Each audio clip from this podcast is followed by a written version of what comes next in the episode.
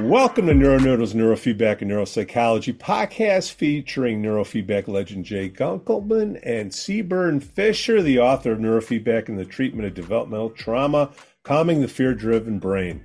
Our goal is to provide information and promote options for better mental health.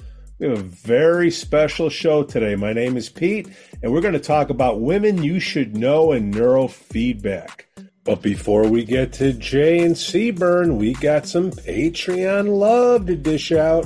We are supported by listeners and businesses just like you, like our gold supporter, Applied Neuroscience Incorporated, the creators of NeuroGuide, the premier EEG assessment and training software whose demo version can be downloaded from the link here. Hey, attend ANI's pre-conference workshop at the ISNR 2022 conference Wednesday, July 27th between 8 a.m. and 4.30 p.m. The workshop will concentrate on assessment and protocol preparation using the Neuro Navigator and the symptom checklist, which includes cerebellar ROIs and uses swLORETA for more precise targeting and cross-frequency coupling.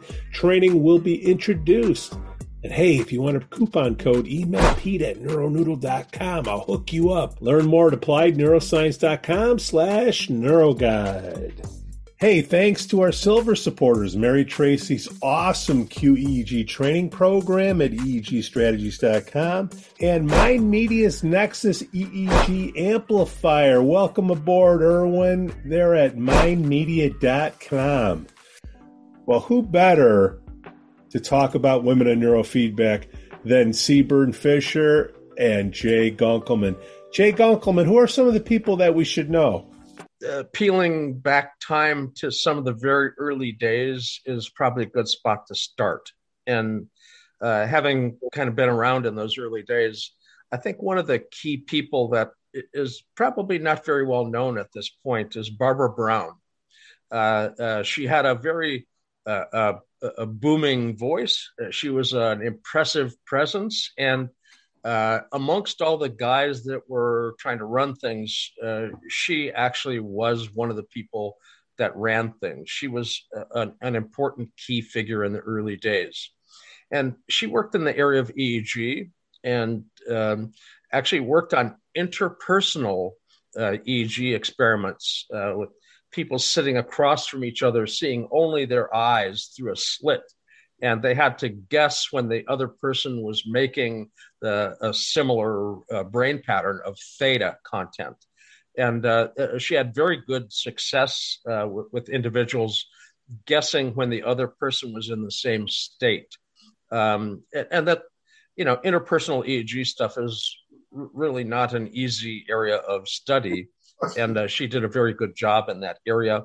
And again was was key in the organizational uh, uh, early days. The early days organizational stuff right from the very start had francine butler. Fran uh, uh, cousin fran uh, to, to, me i'm i'm cousin jay for her. Um, but she was there in the Biofeedback Research Society, the Biofeedback Society of America when it changed to BSA. And then uh, when Barry Sterman was uh, the head of the organization, they switched the name over to uh, Applied Psychophysiology and Biofeedback, AAPB. But she's been, uh, she was there. I mean, obviously she's retired. Um, most, most of the people that were there at the beginning are retired, like I am now. Uh, uh, but but those, those two, I think, were there at the very start, and they were kind of key people running things at that time and um, I, I, think they're uh, Barbara Brown is probably not as well known as Francine Butler because she's was the executive director of AAPB and BSA and uh, and Biofeedback Research Society. Th- those two uh, go back to the very very beginning. There's a lot of key people uh, that that are around uh, since then. One of the early biofeedback pioneers was Eleanor Criswell, who's in she does somatic uh, uh, somatics and uh, biofeedback still, and and uh, you know she she was there in the very early days uh, as well, and uh, and for for biofeedback, she's still one one of the key people in somatics. Um, let let me shut up a bit and and let Sebern toss a couple names out as well.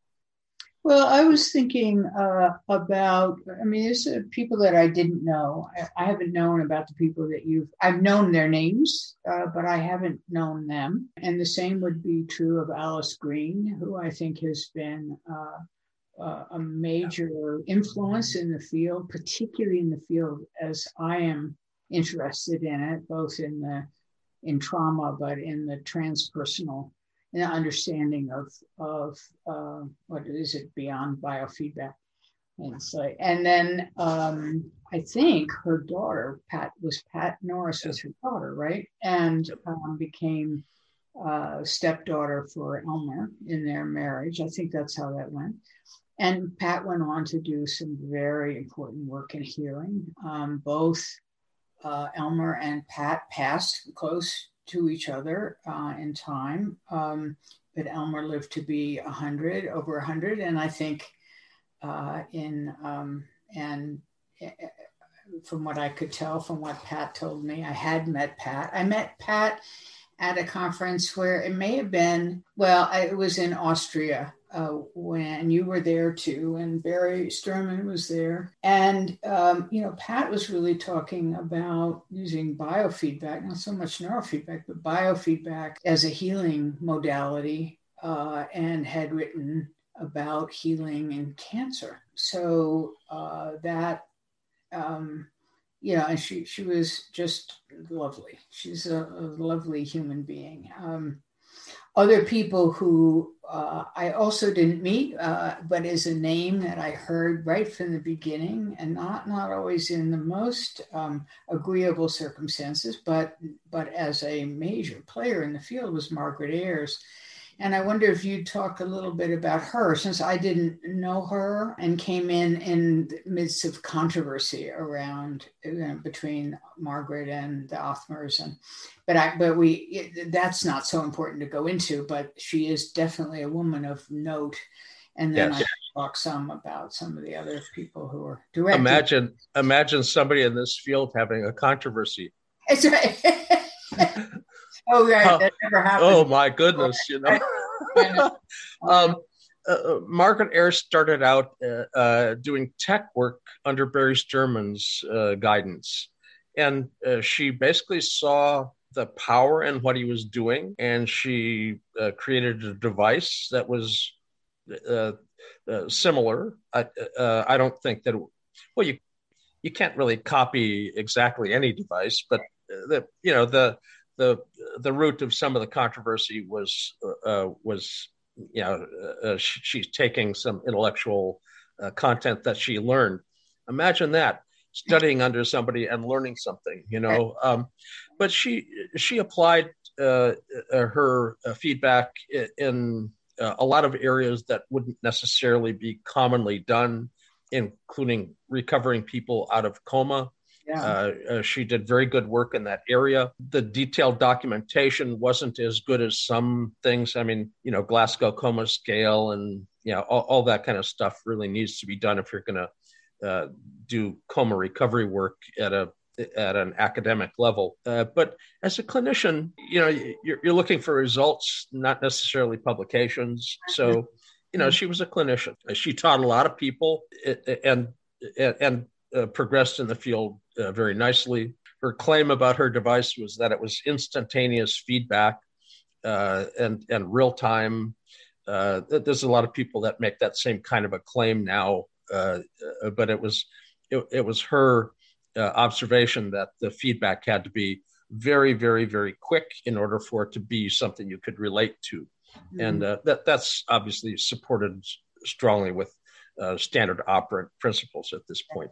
Right. But you know, um, uh, you mentioned uh, uh, Elise Green and and um, the uh, uh, folks, and if you think of people who came out of that under her influence, you know, all of the work on addiction, uh, Peniston and Kulkosky, uh, and their work came out of that laboratory setting okay. and uh, from from their tradition. So, you know, I, the the seeds that come away from the parent plant end up being uh, uh, keys to how how you can understand what the field is like right now.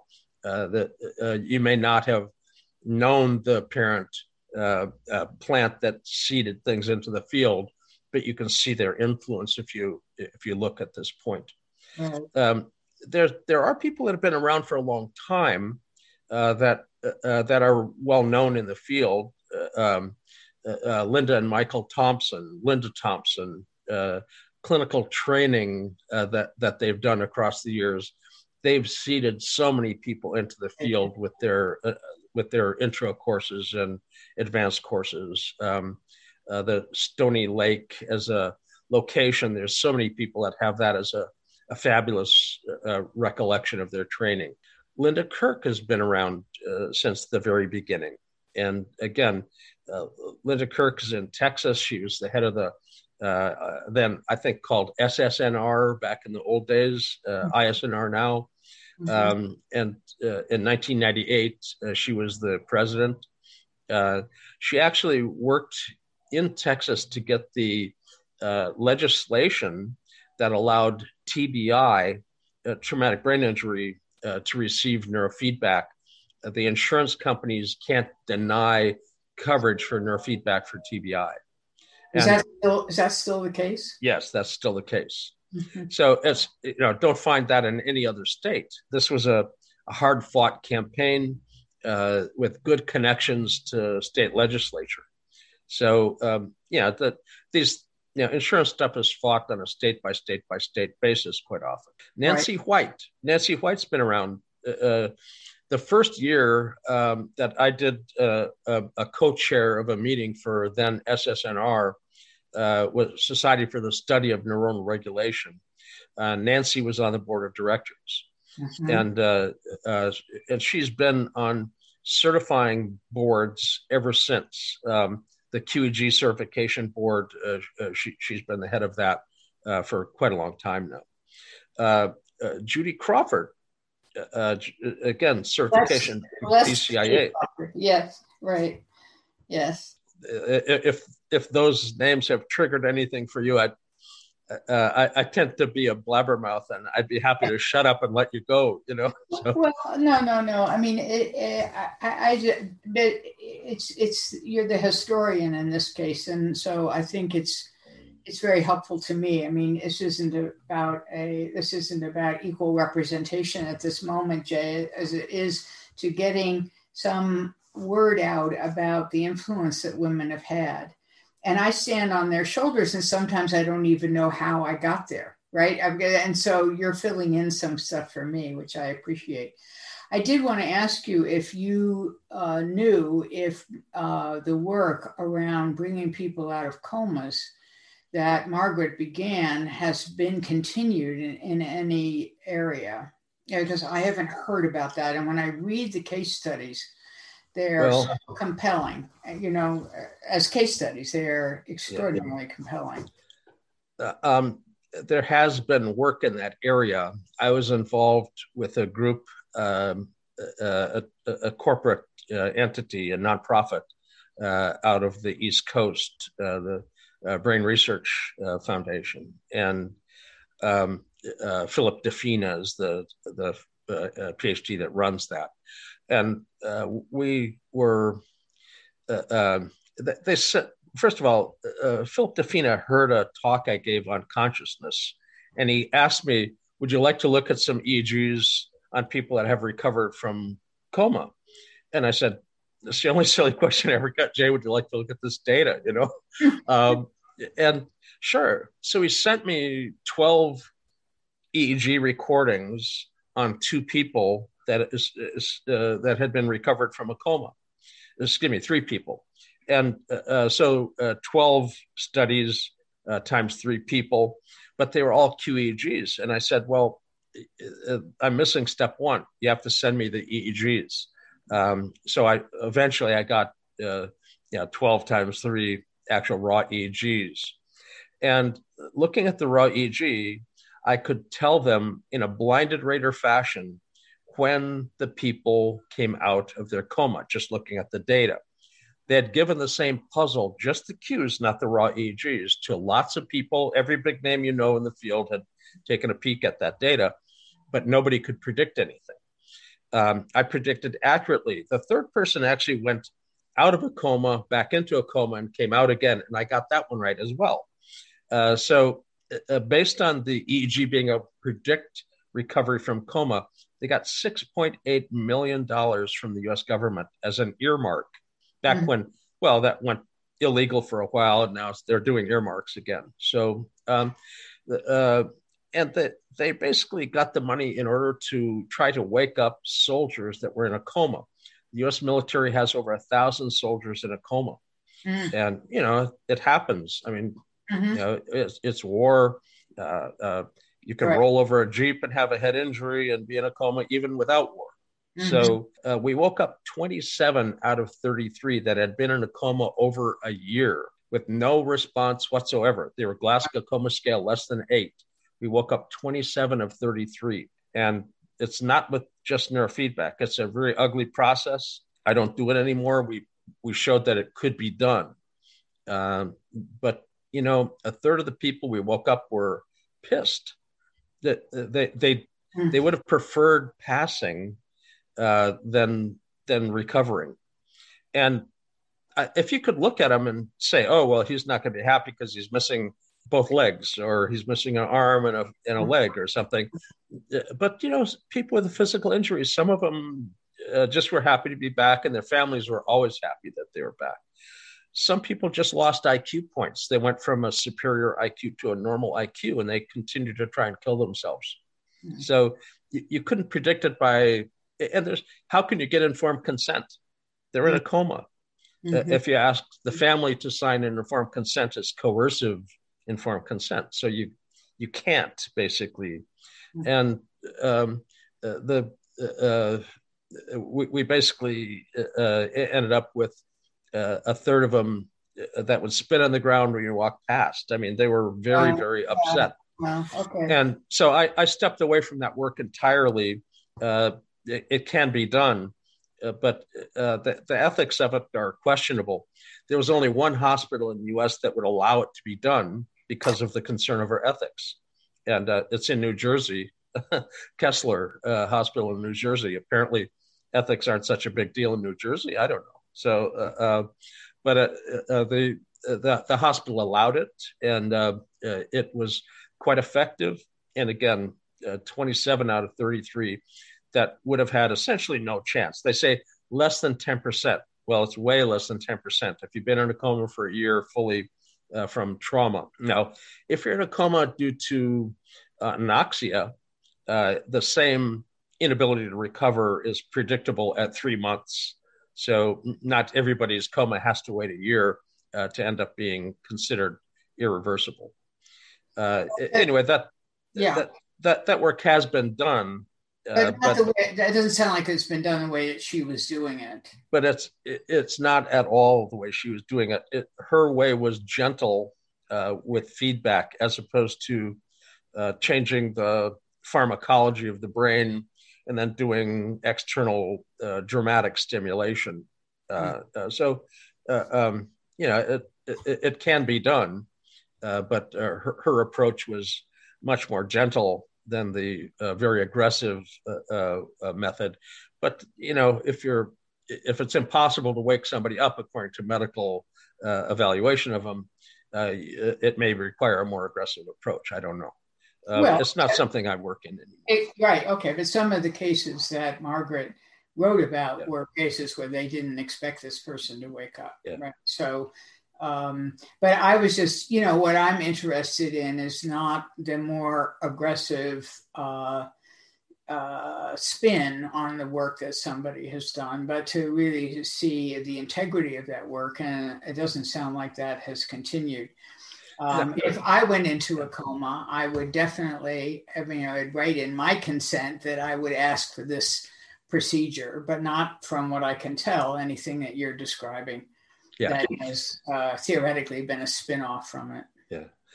Well, uh, I, have got the opposite choice for myself. I, I have a POLST DNR on myself, a physician order for life-sustaining technology, emergency medical tech do not resuscitate.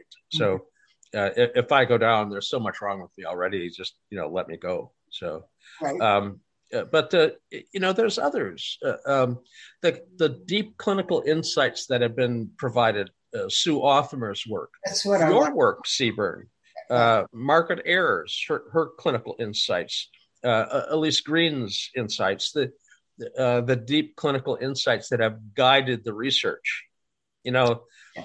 everybody everybody wants the research to be done, and that they wait for it to be done. But the the clinical insight precedes the research.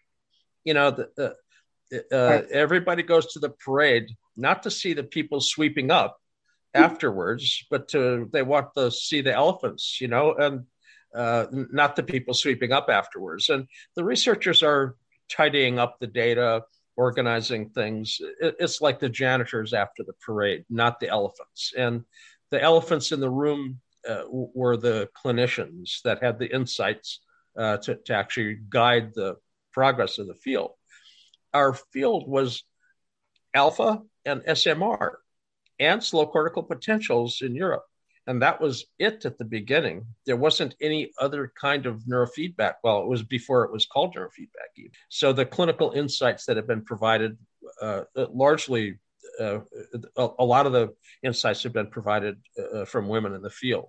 Right. Again, that's uh, what that's what interests women, right? Yeah. That's what interests women, yep. and that's what why I think that it's mostly women who are reporting out the uh, clinical nuances of neurofeedback, um, and in that process, having to dispute. We're back to this the DSM and looking at something that's much more primary.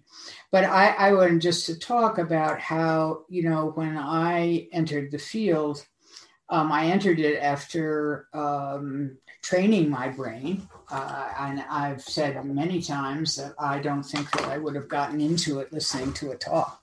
I had to get into it uh, having the experience. And I had that experience with a, a very wonderful clinician and friend of mine, Kathy Zilberman, uh, on a Focus 1000, which was essentially the feedback was uh, a red light and a green light and a beep. Uh, no fancy games, nothing fancy. And but I did that training um, over um, seven uh, hours, probably more than seven hours in one weekend and I we didn't know this was not recommended, and I'm not sure it should not be recommended. Although I always put a caveat, as I will today, on this is not recommended to do. Uh, it's a lot of training in a very short period of time, but it led to an extraordinary aha moment for me. Once I realized what was shifting, and the shift was in a kind of what I came to call ambient fear.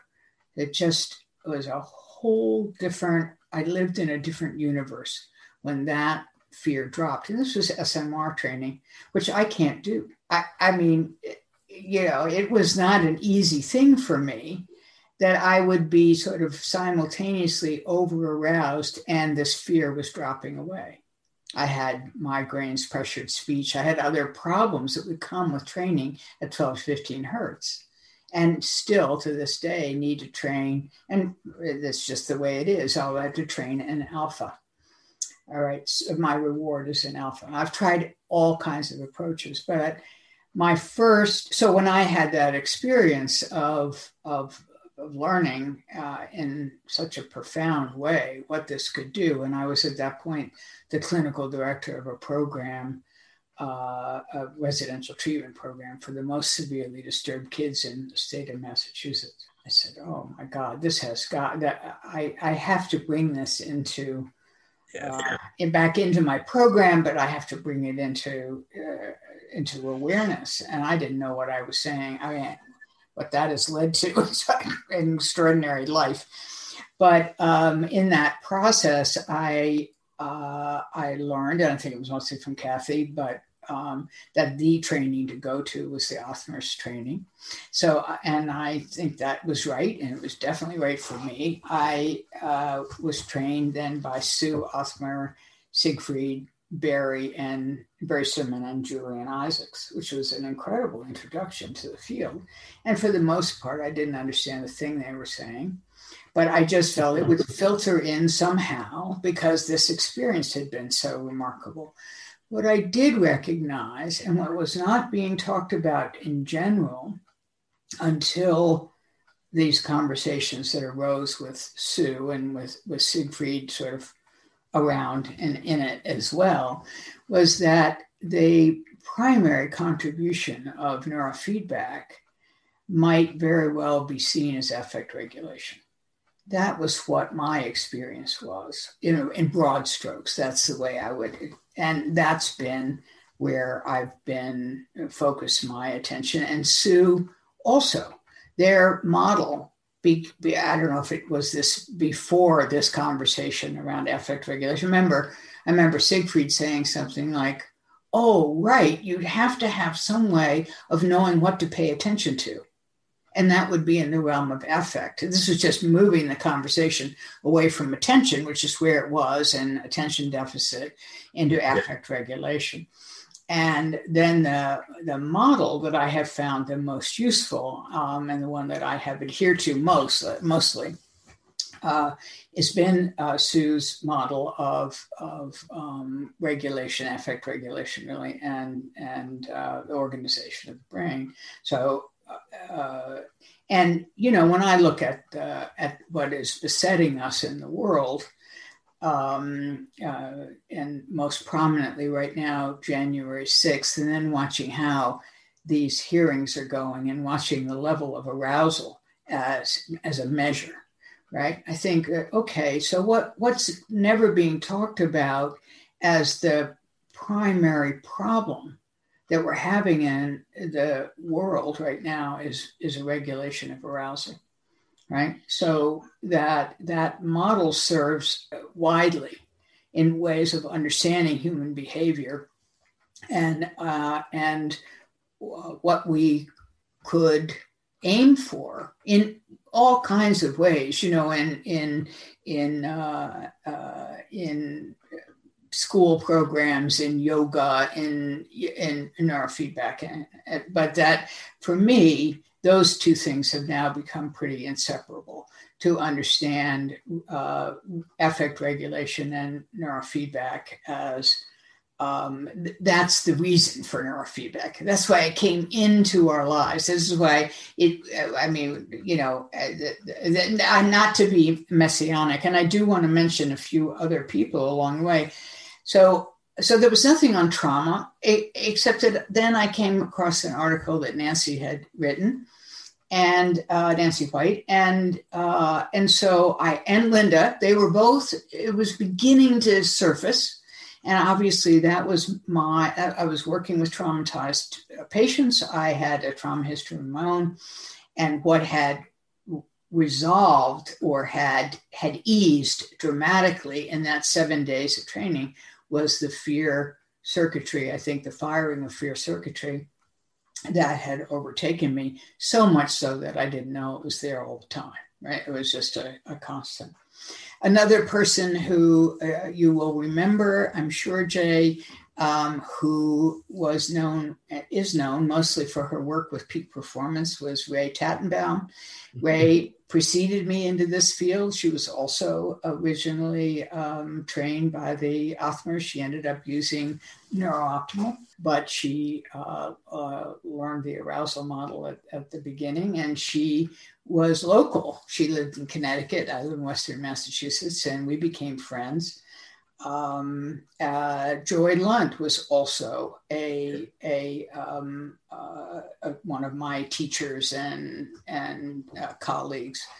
Um, there are many, and I'm not going to remember everyone that I should remember. That's going to be the problem. But I think that the gist of this is that women have made a major contribution, and it may very well bifurcate to some extent along this notion of clinical insight of of what you do you know where, where and then, and it has a sort of sexist implication i guess you know men have gone to the technology and women have gone to the softer science of you know clinical nuance and how this manifests. But um, oh, Terry Collura is in there too. You know, he's been a major influence in the field and and a, and a, and a warrior to you know keep this thing going, along with Tom. Um, many couples in this field, as you know. So, um, y- y- you know, I appreciate everything that I have learned from them, and I and I appreciate the particular way that uh, women's influence has been being felt. And this was not true when I started in the in the field. I mean, women's voices were not really encouraged. This soft, uh, clinical stuff wasn't so interesting in, uh, you know, in the early conversations. But it's it's it's definitely, um, and they were much more male dominated. I think their field still is uh, dominated yeah. by men. Um, but the, the, the, clinical work coming out of the field, I think, is pretty much dominated by women. And um, uh, and there's a, a, a, very important collaboration. Maybe you and I are an example of that in our uh, in these years. Um, you know, of collaborating, of having this conversation together, uh, and and the devotion to this field. Yeah. We are supported by listeners and businesses just like you, like our gold supporter, Applied Neuroscience Incorporated, the creators of NeuroGuide, the premier EEG assessment and training software whose demo version can be downloaded from the link here. Hey, attend ANI's pre-conference workshop at the ISNR 2022 conference Wednesday, July 27th between 8 a.m. and 4.30 p.m. The workshop will concentrate on assessment and protocol preparation using the Neuro Navigator and the symptom checklist, which includes cerebellar ROIs and uses swLORETA for more precise targeting and cross-frequency coupling. Training will be introduced.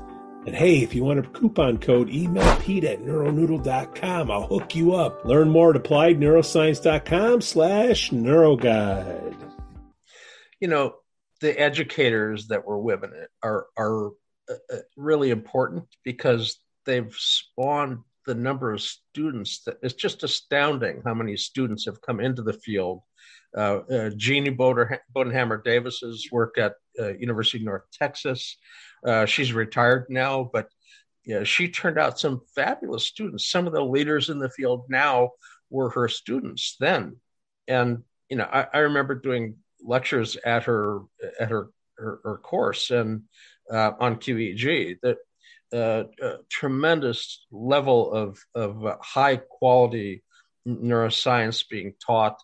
Uh, uh, she turned out some again some fabulous students um, some of which have been president of the societies. So uh, Cynthia Kerson is currently still uh, uh, turning out PhD students at Saybrook and the Behavioral Medicine and Research Training Foundation with APA accredited courses. Uh, quite a few years ago, uh, the, the Behavioral Medicine Foundation approached me because they, they were being hosted at the time in, at a university in New Mexico that was supposed to be getting their uh, uh, certification as uh, accredited accredited as a as a, a, university, but they failed in getting their accreditation. So the the Research and Training Foundation was looking for a different university to host them as a course. They had the instructors, they had all the coursework. Uh, it, it was basically a turnkey PhD program, and you know, the, they invited me onto the board basically to find a host. And I had already done some work at Saybrook, uh, not in uh, the mind, brain, uh, body medicine kind of a thing, uh, uh, which Don Moss is running now, uh, but actually in in um, business areas. I had gotten them a grant um, uh, to do some work with a, a, a, a an oil refinery. Uh, I was on a, community advisory panel at an oil refinery. Mm-hmm. So uh, th- they got you know twenty five thirty thousand dollars to do a little project with the refinery. So they they knew me because I got them a grant. So mm-hmm. I called the president, uh, the acting president, um, and asked him if I could take him out to lunch and and uh, pitch him on something. He said, "Oh, free lunch," you know. So uh, we, we, went uh, uh, and sat down. Uh, I handed him a spreadsheet showing, you know, what you could make from hosting a set of courses like this, and he looked it over and said, "Looks great. Um, we'll be happy to do this for you, except." We're going through our reaccreditation right now we don't need any new programs to be reviewed. So it's going to be six months before we can accept you afterward. And they went through the Western Regional accrediting, and they were reaccredited as a as a, a, a university, and uh, they then accepted and and have instituted and and have been reaccredited, even using the the uh, mind brain uh, uh, uh, medicine stuff now. So uh, the uh, Cynthia Kerson's um, uh, at the administrative level uh, at Saybrook at this point and has been doing very good work, turning out some very uh, fine students, uh, seeding them into the field again. Um, it, we, we can, yeah, I grew up in Fargo, farming uh, analogies abound, you know, so uh, yeah. the, the whole seeding thing, you know. Um, but the, the educators in the field have have generated students that now are uh, at the at the head of the organizations and uh, starting to lead the field. Uh, so we have to honor the uh, uh, the people who turned out these uh, top quality students. The another woman that I'm thinking of, this is just to and for you to think more, more geographically more broadly too um, is uh, our colleague in um, Australia, uh, Mirjana Askovic, who has been working with, uh, I know you work closely with her, and starts. She's, she's, brilliant and uh, clinically very deep in her work. And um, yeah, she's the head of STARTTS, which is an organization that works with uh, war trauma, people who suffered trauma in war and uh, torture survivors. Who were very uh, tough, um, uh, uh, at least apparently a, a, very tough population. She's worked closely with Yuri uh, Kropotov on on and you, I think, Jay, and you can talk more about that that level of her work. But again, she is one of the people who who goes deeply into this work and looking at what we actually see and reporting out what we actually see in in the way that this very this this simple really simple feedback to the brain uh, opens uh, consciousness. Uh, and it really not not we haven't we have not played that drum a whole lot right about how it really opens uh, consciousness. It's it's it's now the what what's being taken over by psychedelics. There's always going to be a pill uh, that that is is going to appeal to people when they have their own conversation with their own brain opens the doors of consciousness. So anyway, Mirjana uh, occurs to me, and you probably could have some other people um, geographically spread out too. Yeah. yeah. Um, in in in Europe, Ute Strehl, uh, who took over the uh, lab from uh, Birbaumer. Yes, yes. Um, uh, the, uh, absolutely uh, brilliant, and um, she kept the focus on slow cortical potential training, and and switched from primarily a focus on epilepsy at CZ. They moved forward to FZ, uh, working with attention deficit uh, issues with kids. So, uh, expanding the clinical range um, uh, that Birbaumer had established. So, yeah, I, it, it's astounding. Um, one of the physicians, um, Dinah Mar- Martinez, who's at Harvard and um, Boston neurological or Boston Neurofeedback or something. I can't remember the exact name of their organization, but uh, uh, uh she's a, she's a neurologist, mm-hmm. um, and she's actually conducted her PhD dissertation on uh, SMR training in epilepsy. very good, solid research, mm-hmm. and uh, and and brilliant clinician. Um, uh, obviously, uh, one of the, the leads for the Mexican Society at this point. Um, you know, internationally, uh, we uh, we've actually expanded dramatically. Uh, in the U.S., a lot of people feel like the field is just not progressing. the, the, the it's kind of the the same players in the U.S. But if you look internationally, the field's just exploding. Uh, uh, uh, dramatic increases in the number of professionals, um, the, the quality of the research.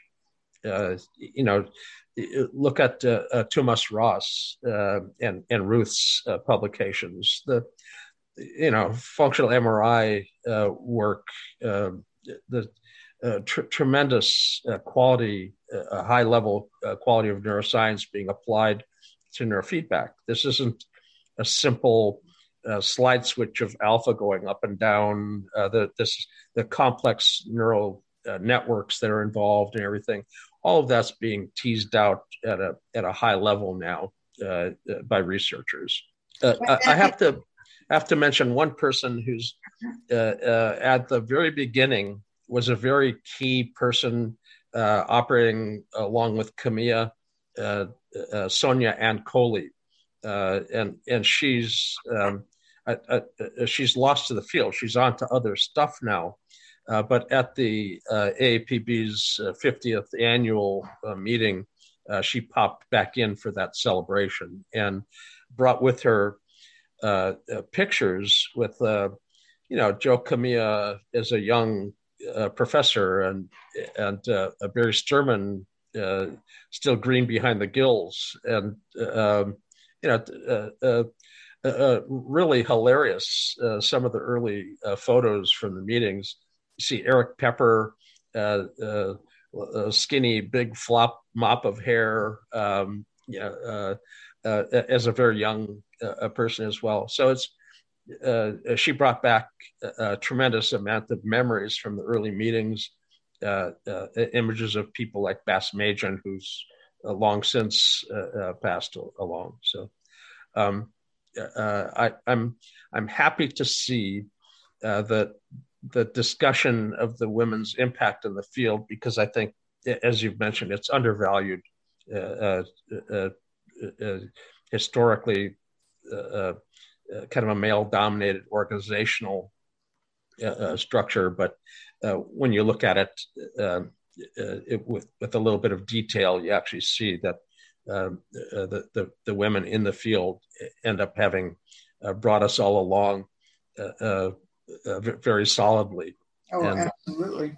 Yeah. And when you look now at, um, you know, again, in my area of interest in trauma, the person that's going to break this is already beginning to break this open and just bring this conversation um, uh, into uh, uh, neurosciences with Lanius, and um, and you know she she uh, is one of the leading, if not the leading, trauma researcher in the world, and uh, and published an extraordinary study. She has stories to tell about doing that study um, on uh, on uh, alpha down, right? That she uh, and Tomas came up with. It's its own that's its own story, but it is very important research, and um, and she and I talk about the implications of this research a lot. And when we think of the field, the same names, uh, maybe that's true, although I'm not even sure of that. Given this show, I'm seeing some people that I've never known, uh, you know, like um, the the uh, his name is now escaped me, of course, but the man who was talking about uh, chronic fatigue. Um, you know, stuck away in their labs doing research. But the but if you it has come it become clear to me that this field is anything but dormant. It is alive and well in the United States, and and that's on the clinical front. Um, and as you said, the clinical results are what drive the research. If uh, if I hadn't met Ruth Lanius and talked not about my research but about my clinical experience, there would be no research on or or would have had to come from somebody else, right? And it could have. Um, it wouldn't be any research showing how extraordinary neurofeedback is in the treatment of uh, developmental trauma, the conditions that we all that. Um, so, um, but if you Google uh, neurofeedback in any major city, you're going to find neurofeedback. The quality of it i don't know. The we we we we can never know that. I can't google a therapist in any major city or any place anywhere and know what their quality is going to be um, but the availability there's increasing availability and most of it's women not all of it not all of it but in the clinical realm uh, this always so right if you go to a social work meeting, mostly women. If you go to a psychology meeting, gets to be because the status is higher, it gets to be a little bit more evenly uh, um, men and women. But uh, clinically, it looks to me, I don't know if this is your experience, this is not a count for sure, nothing scientific about this, but it's just my impression that women are uh, adopting this more readily than men on at the level of uh, uh, clinicians. Do you have that impression? Uh, I, I won't disagree with you. Uh, I, I, would suggest that there's also one uh, person that we can point at that's kind of on the edge of neurofeedback and biofeedback. Uh, Anna Wise. Um, Anna Wise's work was biomonitoring uh, she was the one who looked at the data. It wasn't fed back to the patient, but mm-hmm. she used that data for guided meditation. And she had some tremendous insights that I think are kind of lost almost within the field. Uh, she would do an interview uh, before she would do any guided meditation. She would interview in a very organized interview. And one of the things she would do is have you close your eyes and imagine colors uh, fire engine red, flame red, blood red, something red and she would watch her EG spectrum, and there would be a peak that would pop up, and she would jot down what that frequency was. And she, she went right down Roy G. Biv, you know, red, orange, yellow, green, blue, all, all the way down. And it actually has progressive from faster frequencies for the red to slower frequencies for the purple, going from the lower beta frequencies down to the theta range. And if she was doing a guided meditation with you and she saw a missing frequency, she would look at her notes and say, Oh, I can guide orange into the meditation and boost the frequency that this person is missing right now. so she would she had tremendous depth of understanding and, and and insight that's I think lost to a large extent. She did a few books, uh, Peak Performance, Brain or Mind. I can't recall which one she she used in the title. But um, but she she was brilliant and absolutely just a delight. Uh, when we had our offices in Corte Madera, we would, uh, she she lived only a few blocks from the office, and we would catch lunch together fairly frequently. We were old friends, and um, I, I actually saw that uh, when she was walking uh, that she probably had a peripheral motor neuron disease. Her, it's, it's called clown's feet when you're walking and your heel catches and your toes flop down, yeah. and your your feet are spread a little bit wider apart. And classically, you can see that in alcoholism. But I knew her; she's not a hmm. chronic alcoholic, so it's peripheral motor neuron disease. And I told her, you know, uh, you've got clown's feet walking here with a widespread gait. You need to go see a neurologist to find out what's going on with the motor neuron system. And it was five years from then before they could identify on an MRI that she had the MS that you could see that she actually had already. Mm-hmm. And unfortunately, that took her. Um, but you know, um, if you tell somebody you think they might have MS and it takes them five years to get diagnosed, I, have I've learned to kind of uh, shut up about my uh, neurological observations. You know, um, uh, she could have had five years of uh, not worrying about it um, without any difficulty. You know, mm-hmm. uh, but you know, uh, yeah, we live and learn. You are. We are speaking about a great loss to the field. So she yeah. died young, and um, and she her her influence was just beginning. Uh, and uh, I would very much recommend that book. In fact, I'm recommending it to myself to read that again, Peak Performance Bond. I think you're right. She had uh, she had sort of crossover insights, right, uh, between the the clinical, the mystical. Her her uh, early motivation was around meditation, right? It was to help meditators fill out or or go deeper into their meditation. When they found her MS, um, she wanted to try to have uh, uh, healing.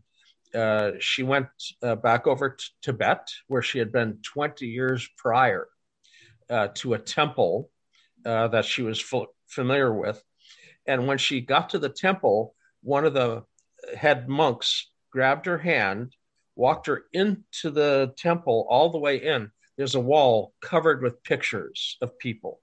And he went over and pointed at a picture of her from 20 years before that mm. and uh, uh, uh, recognized her basically as somebody he had seen before. And, uh, and uh, she, she, received a tremendous amount of relief uh, from, from being there and, and interacting with the, the, the people in Tibet. So it obviously didn't save her from the ultimate uh, end of the MS taking her, but um, yeah, some relief is better than no relief, and and uh, her experience there was really quite profound.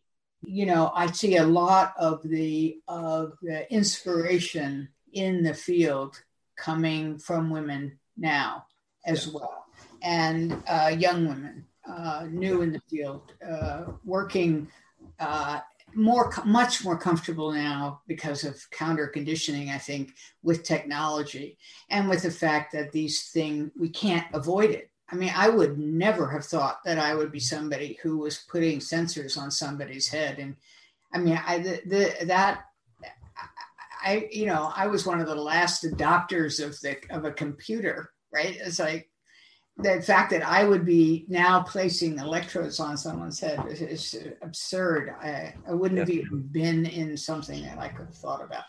So the the fact that um, uh, that there were some women that came before me, and that there are a whole lot that that I owe an enormous amount to I've mentioned, and a whole lot coming along. And in that next class, and Mirjana is one of them clearly. And but there are a number of of uh, you know if we can just they can get enough support and enough money and enough uh, to, to keep going um, because their contributions are enormous. Yeah. You know, Penijean Gracefire, um, a brilliant uh, uh, clinician and uh, a software developer and hardware developer.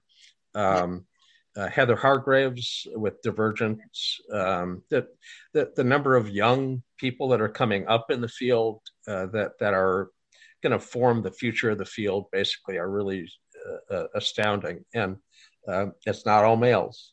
Yes. Um, Thank God. yeah, yeah. now we've, we've talked we've talked about the underrepresentation of females in the field. Uh, it's not like there aren't females in the field. It's just that they don't quite get the press coverage or attention that some of the more flamboyant guys do. But our field is also, I think, a little shy on uh, on uh, racial um, and cultural uh, uh, diversity. Uh, that that's changing as we become more international uh, but it's still, I think, un- underrepresented uh, when you see the meetings in the U.S. Uh, uh, uh, we we have a long way to go to become balanced and representative of of all groups. Yes, we do. But we're trying. Thank you all for watching Neuro Noodles, Neurofeedback, and Neuropsychology podcast. We'd like to thank our Patreon business supporters. We are supported by listeners and businesses just like you, like our gold supporter, Applied Neuroscience Incorporated, the creators of NeuroGuide, the premier EEG assessment and training software whose demo version can be downloaded from the link here. Hey, attend ANI's pre-conference workshop at the ISNR 2022 conference Wednesday, July 27th between 8 a.m. and 4.30 p.m. The workshop will concentrate on assessment and protocol preparation using the Neuro Navigator and the symptom checklist, which includes cerebellar ROIs and uses swLORETA for more precise targeting and cross-frequency coupling. Training will be introduced. And hey, if you want a coupon code, email Pete at neuronoodle.com. I'll hook you up. Learn more at appliedneuroscience.com slash neuroguide. Hey, Mary Tracy's Neurotraining Strategies offers a higher standard of EEG, QEEG education to EEG clinicians, technicians, and neurofeedback practitioners with their convenient online BCIA and QEEG certified didactic courses. Check them out at EEGstrategies.com. Hey, Mind Media's Nexus Amplifier. Hey, full disclosure, Pete's been a customer for years, but check them out. They got a semi dry cap coming out. You can see it live at ISNR. Say hello to great connectivity and goodbye to artifacts and paste in your client's hair. Check them out at mindmedia.com. Three things our listeners can do to help us spread the word of neurofeedback. Number one, subscribe to our YouTube channel. Number two, give us a review on whatever platform you listen to. Five stars is appreciated, but Jay Gunkelman will accept four and a half. Hey, if you have the means, please support us on Patreon slash Neuronoodle. There are different levels in which you can support us, whether you're a mom or dad or a clinician. There's even an option where you can have your own Q&A with our own Jake Gunkelman. This support help, helps us improve the quality of our content. Hey, trying to get these video edits even better, even better. Again, we thank you all for watching. Cue the non copyrighted music.